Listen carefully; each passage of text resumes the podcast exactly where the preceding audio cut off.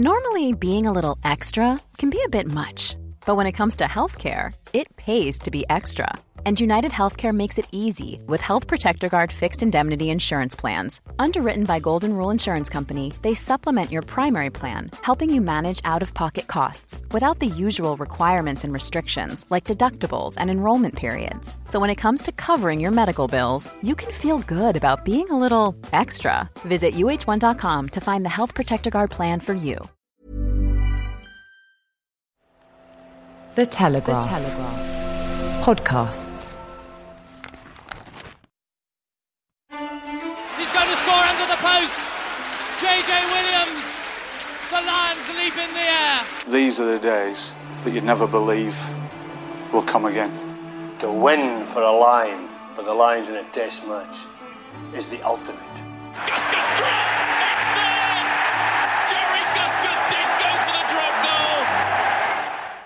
Hello and welcome to Full Contact with the Telegraph and this mini series Brian's Lions over the course of the next few weeks as we build up to the 2021 Lions Tour South Africa.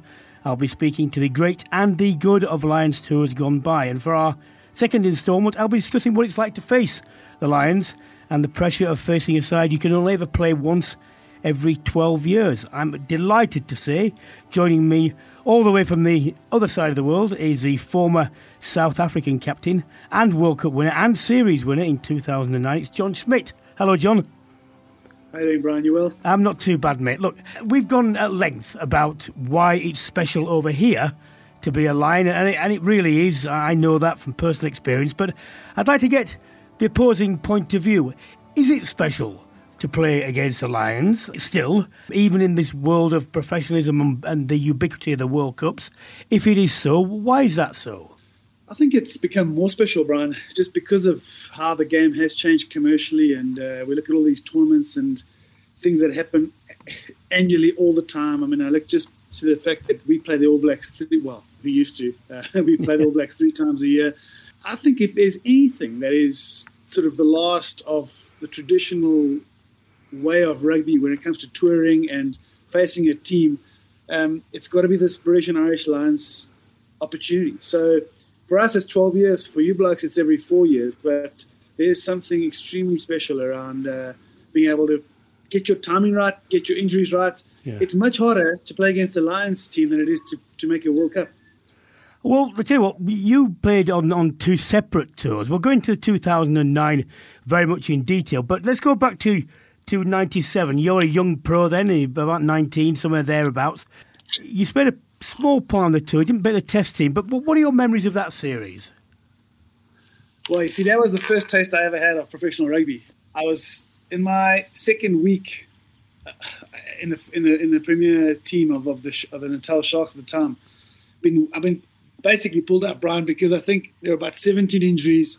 Robbie Kempson had been banned for, for beating up someone again, and so there was, I don't think there was anyone else, and so I got called up the week before, and then this was the second opportunity, and I was uh, up against the Lions, and I got a few minutes, and Dai Young came up to me afterwards and wanted to swap jerseys, but I didn't know if I'd ever play for the Sharks again, and, and this was a one-off jersey which we were able to keep. So I, I said to him, "I'd love to, but I really can't give this away. I might never play for the Sharks again." and he was, he was he was quite taken aback, and when he when he took the story back, it was good old fun bus Jason Leonard who waltzed over about 20 minutes later and actually handed me his jersey and wished me luck for my career. And that I think is when I truly realized the significance and the uniqueness of rugby union as a sport. We are delighted to, to be here. The Lions back in South Africa after 12 years. A very evocative uh, series that lie ahead of us, and uh, we're looking forward to it. Um, we've had a, a good week in camp already before coming here, and that's been very successful, and we'd like to think that it's going to continue to be successful uh, over the next week before we play our first game. Let's move on to 2009. To set the context, you're reigning world champions, but you're coming off the back of a mixed 2008. You've got a new coach, Peter de Villiers. The Springboks had lost the series the previous time, the 12 years in 97. So, what can you remember what you thought about when the Lions squad was announced? Uh, Any thoughts on that?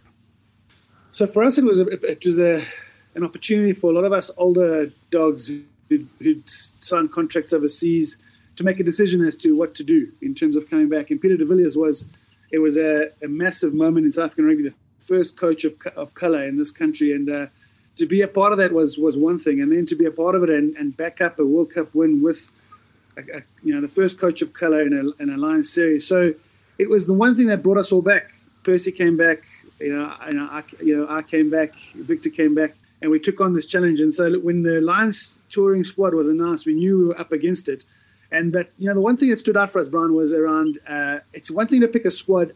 It's an entirely different challenge to pick a starting 15, and Yeah. to pick the right 15 is probably the biggest and most important factor for any Lions coach. as you as you're on the other side of it, you're trying to get into the test team and you're trying to gauge on the way there. If I'm in the Saturday team or if I'm in this particular one, he's definitely going to play. So if I'm in the team that with him, does it mean I'm definitely going to play? But on the other side of it, you've got two decisions to make, haven't you? You've got so on the one hand, you can keep your powder dry and not play any test players, and then suddenly bang, you get in there and the Lions are facing something that they've never seen before. Or you can say, well, look, we need to give them some time to play against the Lions, but then, you know, they'll have played the players as well. How do you reckon the best way to go about it is? How do you do it on that occasion? I think you can always delve into mistakes of the past, so you can learn from. I think the things that have happened, and, and, and I think it's it's on the on the tours that you guys have got right. You've sort of stuck to your guns in terms of believing in what your best combination of 15 starters is, and then keeping those guys um, active enough in the matches before, so that they're not you know physically uh, unprepared, but also not killing them, so that they are able to to accept the onslaught of what's coming, which is three test matches. Bearing in mind, it's pretty much South Africa will keep all of their test players, uh, well, most of the starting 15 out of any of those preamble games. And so, and, and then there's the, the trick, tricky part about a coach getting wrapped up in his selection of his team by looking at what he thinks he might face against the Springboks. And it's this age-old thing that makes me, it makes me laugh every time. But you know, everyone always talks about, oh, you've got to be physical against Africa. But I mean, it's it's been like it for hundred years. Eh, and yes, it, it always yes. will be. Yes. You know, so nothing's different. You know, it's, it's we're, we're not a a 40 offload team uh, in 80 minutes. We're a pretty big, robust pack of forwards with a couple of backs who can can, can do a few things out wide. But it really is, I think, for Alliance coaches, it's it's about picking a team that he thinks can bring the best out of the British and Irish uh, region and, and showing what that can do against the Springboks. To think about who you're going to play against Cheslin Kolbe or who your front row is going to be because of you know that, what happened in the final two years ago. uh, That that I think sometimes can distract a coach from from what he has in front of him. Yeah, and also, if you're constantly second guessing, you, you lose, to me, you, you, you lose sometimes the focus on what you need to do well first. Let's play that against that. Say, let, let, tell you what, let's get our thing right first. If we don't get our thing right first, it doesn't matter who plays, because it's not going to be good enough. Oh, we, were, we were playing quite well when we when we did what we wanted to do. We were we were getting over the gain line and we were we were opening them up a bit. And the more we did that, um, you know, the, the stronger we grew. Uh, you know, that was a, ba- a very bad try to concede off the two mauls, uh, and that, that hurt us badly. But the the scores from the penalties killed us as well. I mean, geez, if, uh, if a few of those tries had stuck, would have been game over and we would have won it. You know. I read recently that you said you were more nervous for the first test, the build up for 2009, than you were for the World Cup final.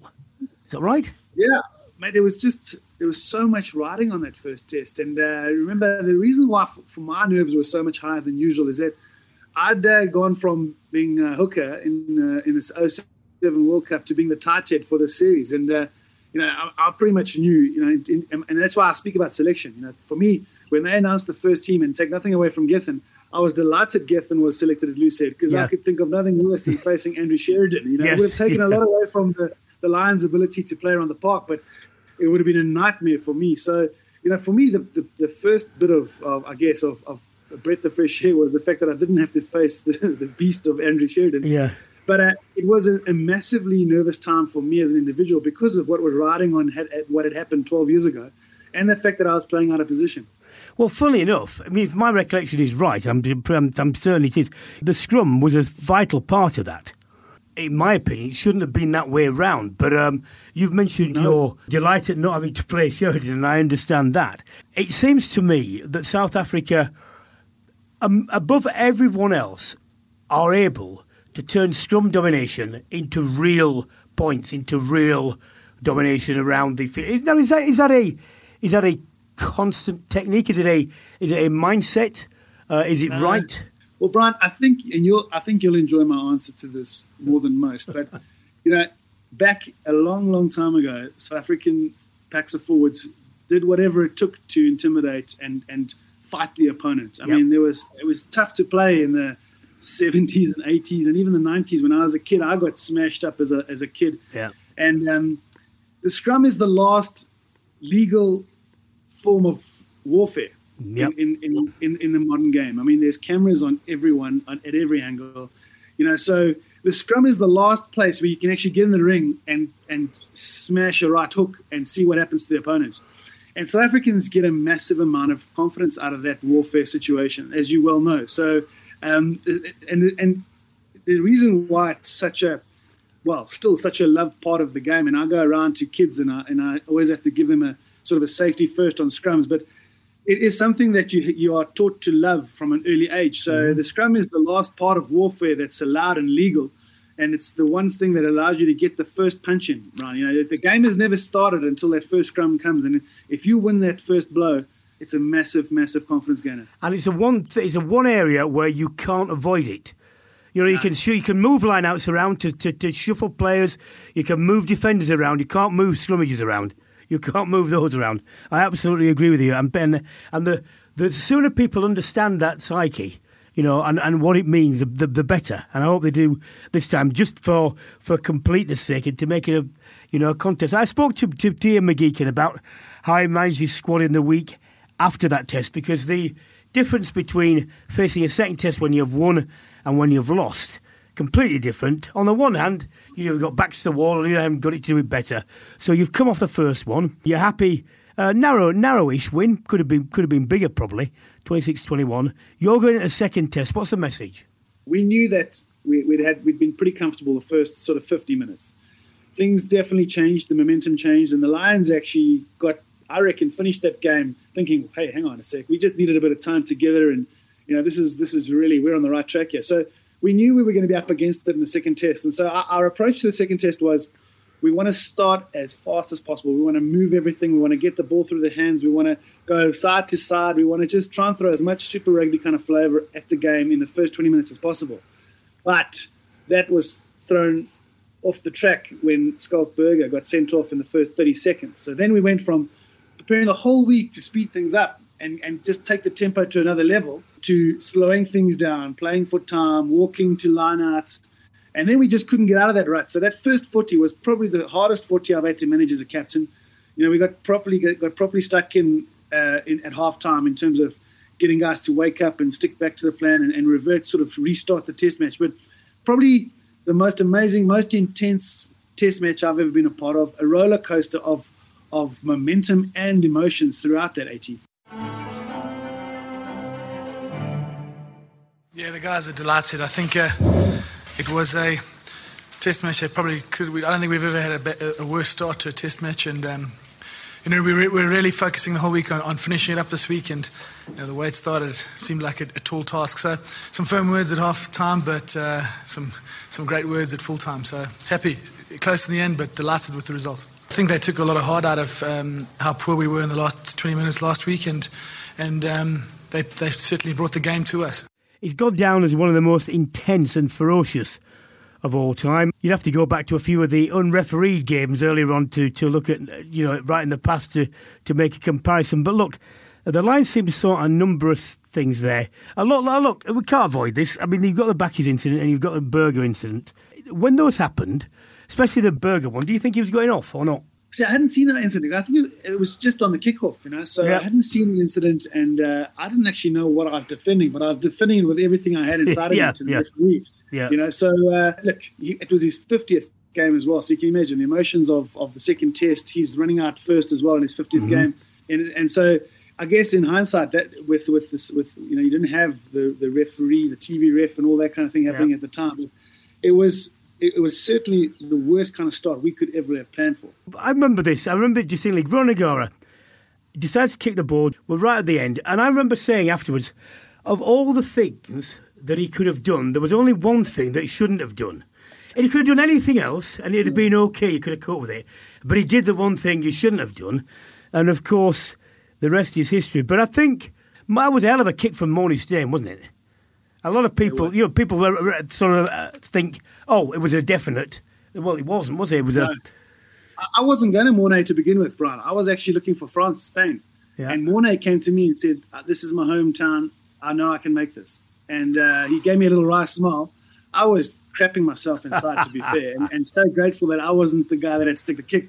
But he literally stepped up and took the decision away from wow. me, and I said, all yours, mate. That's what you want, isn't it? That's that's great. Blame him later. He asked for it. yeah. you've you've won a Test series. You've you've got the revenge for '97. What's the feeling like for that? The last time we felt that good was in Paris two years yep. ago. Yeah, we we stayed at a place called uh, Monty, uh, just down the road from from Loftus, and and you know we they'd actually rented out the entire tops sort of area for us, and it was you know beers and cigars, and it was it was. I, I tell you what, it was almost like I think we needed it to vindicate what we'd done two years ago because of the iffy 2008 that we had, and the fact that you know we, we you know we got through a World Cup without beating the All Blacks, and so those sort of demons sort of hang around. So to be able to, to, to back it up in terms of being able to leave a real legacy behind around a World Cup and a Lions series, that was really what fueled our, our, our excitement and happiness for that for that result. Uh, and of course, you've got the De Villiers dimension as well for sure. I mean, Peter was a revelation for us as a group. You know, he was the right guy at the right time. We were a bunch of old blokes who'd been around the block, hard to teach sort of old dogs new tricks. He could have come in there and tried to change everything up, but he actually worked with us as people and got his little uh, bits and pieces in between there, where, you know, by, by treating us like a group of settled players mm-hmm. who, who didn't really want to change a hell of a lot. So um, it couldn't have been a better combination in terms of, of his timing with us. You know, I think there are a number of uh, other coaches that would have come in there and tried to put their blueprint on a group like that, and it would have been a disaster. So mm. it was fantastic. How did that work? Because people have got to understand the changing nature politically, rugby politically in South Africa. You know, it takes swings here and there. Sometimes it goes in a direction that people all agree is right. Sometimes it doesn't. And and and of course, any initiative can go wrong and set it back, or it can go right, like this one did. Did you do you think that had a kick-on effect for the inclusiveness, for the diversity program, and, and the legitimacy of that? Look, Brian, to, to give a, an accurate answer to that is going to take a long time. But what I will say is that this country has got you know a very interesting path with uh, a past with a lot that has been done. Um, you know, if we look at the 70s and 80s, but for us to be able to have been such a young democracy. And rugby, uh, in the beginning, without a doubt, was an icon of apartheid. You know, the, the Springbok was a team that was for whites only, and we're talking the 70s, 80s. That's not a long time ago. So, the the amount of progress that we as a, as a team have made in terms of what it represents in South Africa when it comes to winning three World Cups, and we look at that 2019 team of, of, of representation Peter de Villiers was a massive part of that transformation and people to accept. And remember, Springbok coach in this country is probably the most contestable title to have. Yeah. I mean, you don't get a Springbok coach that's loved by everyone. It's always 13 different camps. So add color into that as well. It was imperative to everyone involved to support Peter and make it make it work. And and he knew that as well. You know, and and it's it's funny, you know, when he was managing players, he, he would he would almost be harder on the players of color than than anyone else because mm-hmm. he didn't want to be seen to be this token mm-hmm. coach of color.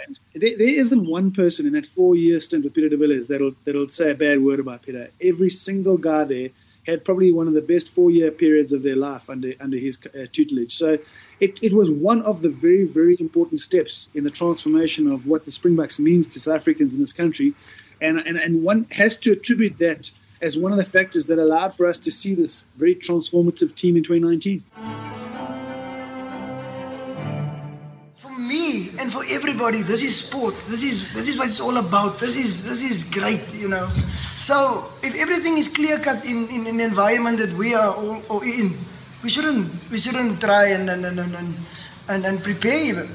Um, what what what, what people think and what people say that to us is um, their opinion, and we honor their opinion. Um, but it doesn't mean that we will all agree with them.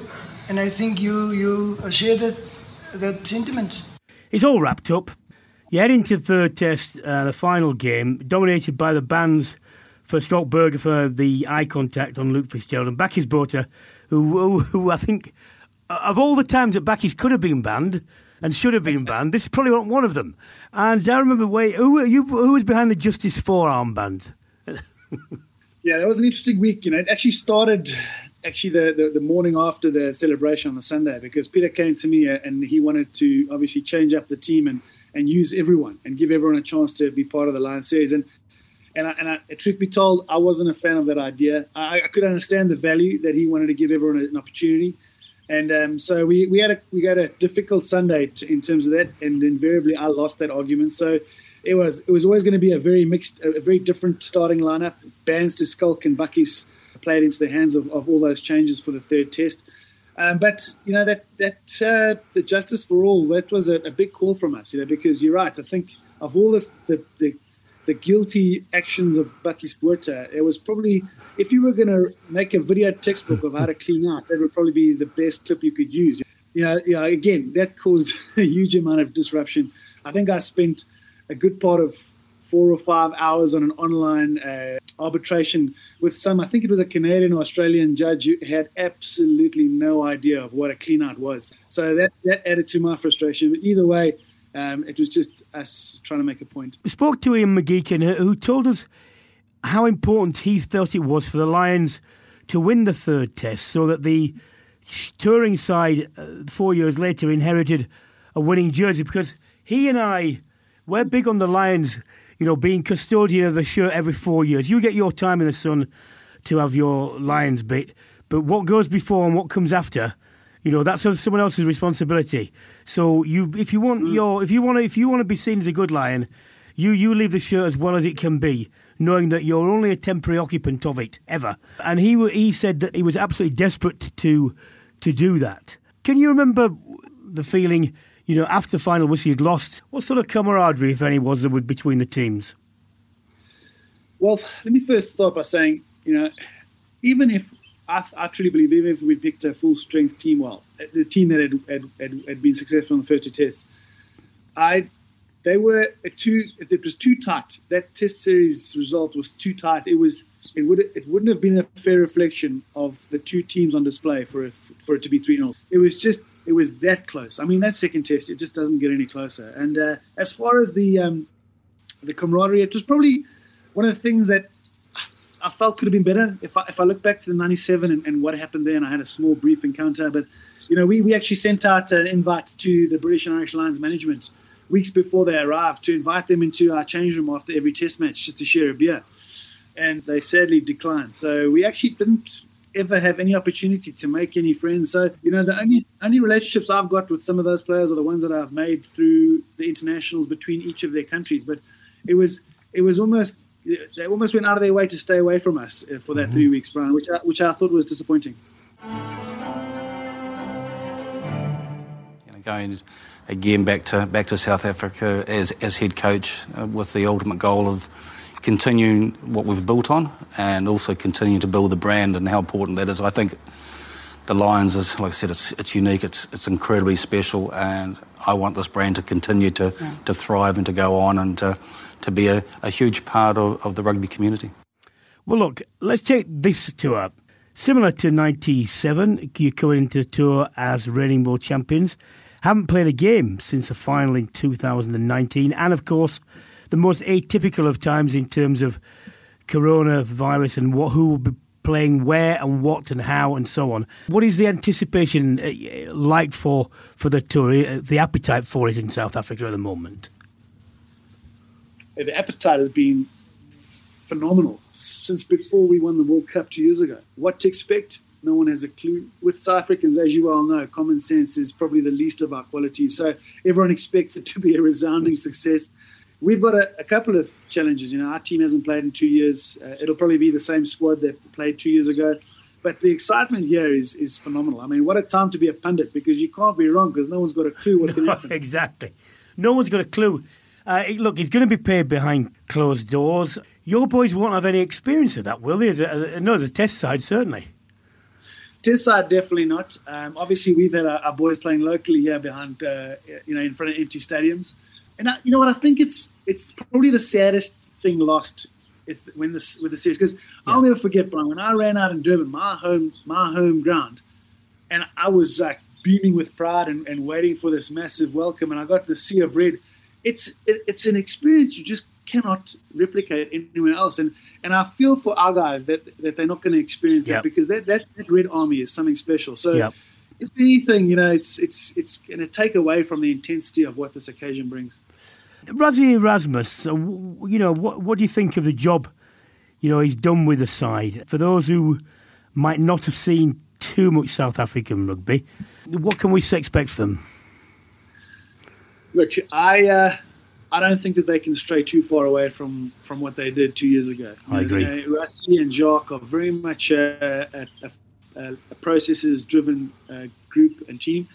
Uh, they've kept the players busy, but I don't think that there was there's been too much opportunity to introduce anything massively new in terms. Why would they need to as well? Yeah, and that's probably why he's going to stick to the, the group that he knows best. Yeah, know, just you know, you've got a lot of youngsters that have come through and shown something exciting, but it's just too big a deal the Lions series to experiment anyone that hasn't been part of that group already with Rassie and Jar.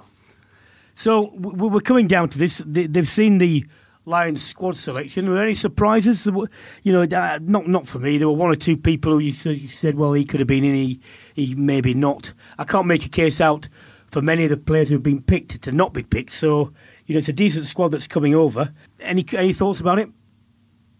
Uh, I feel for Kyle Sinckler. Um, yes, I do, yeah. I don't think he would have started. I think Taj is, it would have always started uh, the test matches. But I think he would have been a significant impact player to come off the bench. So I think he's he can be. Uh, Billy, I guess, is the other name, but I mean, you know, Billy hasn't had a great track record against Duane Vermeulen in all the Test matches mm. that he's played against. It, you know, that's probably a smart decision, if albeit hard.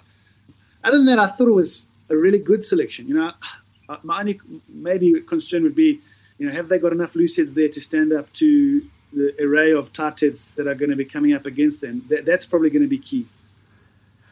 Well, in terms of how the test series pans out, I mean, you've already prefaced this. There isn't a lot that's going to be new to me.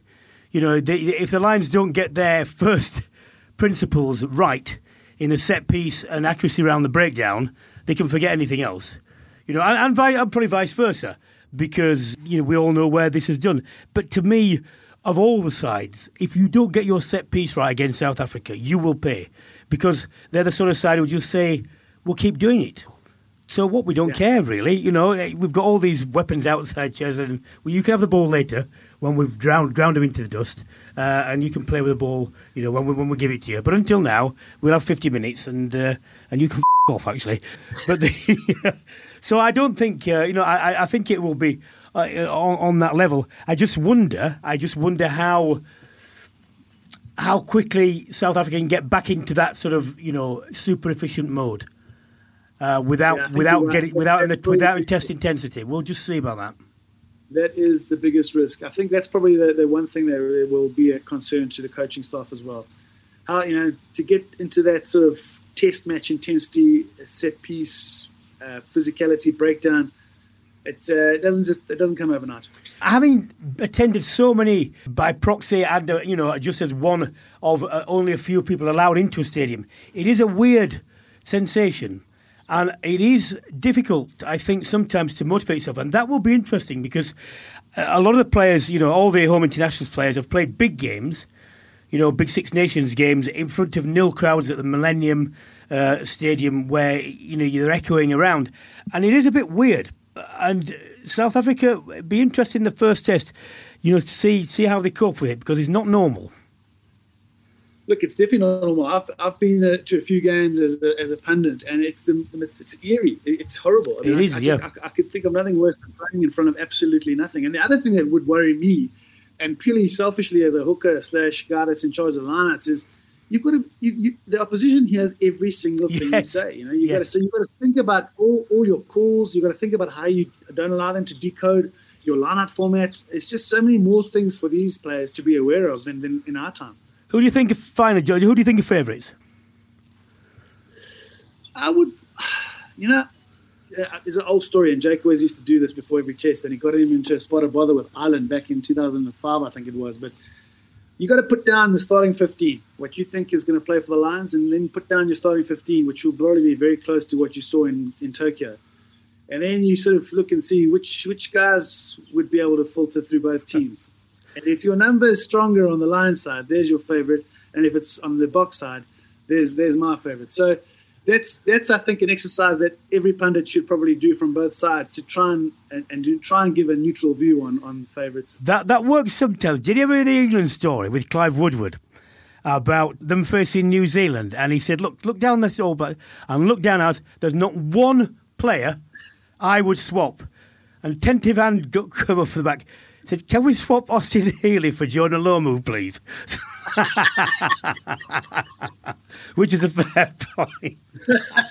it's like Brian. It's when Stefan Terblanche played his first test against the All Blacks. Yeah. He, the night before, he's he's crapping himself, and he says to Gary Tash to captain, he says, "What should I do?" You know, in the haka, what should I do? So he says, "You know what? When you, you look at your opposition in the eye, you find him, and you just stare him down. You let him know you're coming for him for 80 minutes."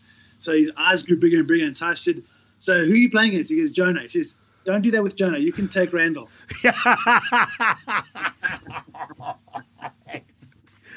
Johnny, but I mean, I tell you what, the real pity is, you know, I, I'm not out there to, to, to tap you up for a beer afterwards, it's a, you know, and so no one else is.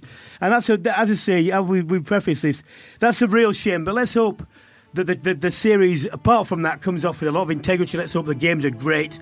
Let's hope, uh, you know, that they're, they're close and so on. Thank you very much, mate. Pleasure, Brian. Go well, mate. Take care. Bye bye. Well, that's all we have time for. A huge thank you to John Smit for speaking to me, especially in the unguarded and candid manner that he did. You don't always get people are like quite as as, uh, as honest as that. Look, remember to subscribe to the Full Contact podcast, and remember this: subscription is not about paying; it just means registering. So just tell you what, tell you what. Remember to register for the Full Contact podcast channel to keep up to date with all episodes during the Lions tour this summer. You'll also find last week's episode of Brian's Lions with the great Sir Ian McGeechan, and that's there too. For now, though, it's goodbye.